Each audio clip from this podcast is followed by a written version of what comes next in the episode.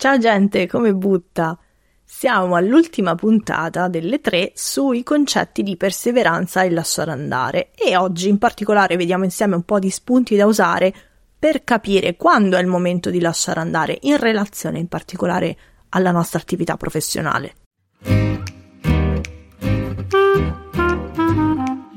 Facciamo spazio è un podcast che parla di gestione del lavoro con il benessere al centro, attraverso osservazioni, idee e spunti per riflettere e agire.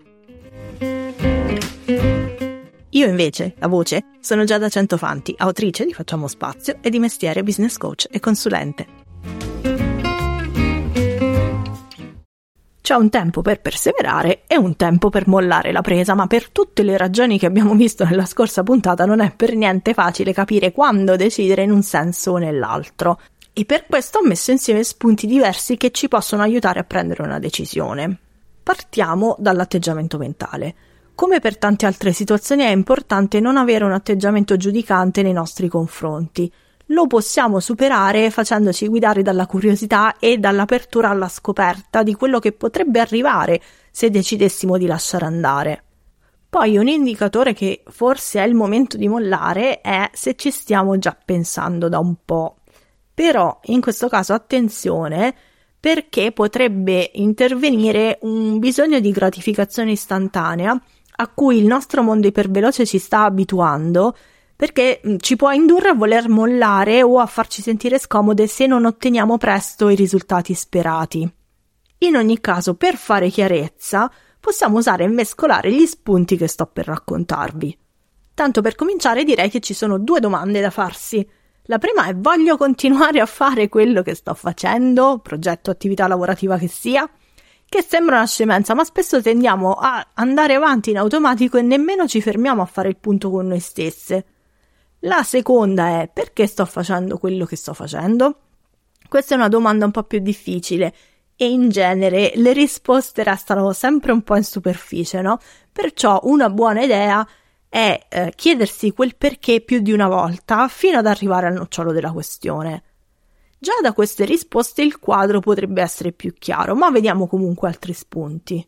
La perseveranza funziona quando ci motiva a fare progressi verso un obiettivo, ma diventa disfunzionale quando ci porta a proseguire anche quando l'obiettivo finale non vale più la pena di essere perseguito e ci sarebbero opportun- opportunità migliori da cogliere.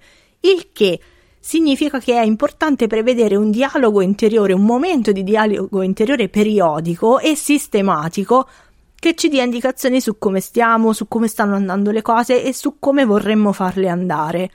Quando sistematizziamo questo tipo di riflessioni, per esempio con la mia amata revisione, ci diamo la possibilità di rivalutare i progetti, gli obiettivi e decidere che cosa vogliamo fare. Magari vogliamo continuare a perseguirli, ma abbiamo perso l'entusiasmo e vogliamo capire come ritrovarlo. Potremmo volerli rivedere e modificare perché nel tempo abbiamo acquisito nuove informazioni o sono cambiate alcune cose nella nostra vita.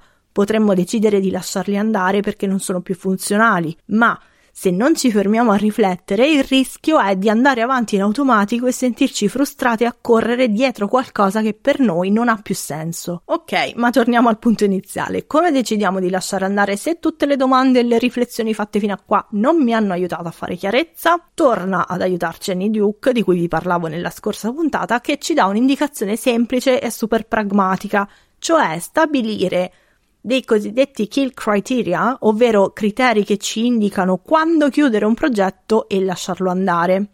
La cosa migliore per farlo è a mente fredda, prima di avviare un progetto per avere maggiore lucidità mentale, ma può essere utile anche farlo in corso d'opera. Dei buoni kill criteria contengono uno stato e una data, cioè posso formularli in questo modo. Se mi trovo o non mi trovo in un particolare stato, in una certa data o in un certo momento, allora chiuderò il progetto, lascerò andare, mollerò la presa. Vi faccio due esempi così si capisce meglio. Primo esempio, se non avrò fatto X entro la data Y, lascerò andare la cosa in questione.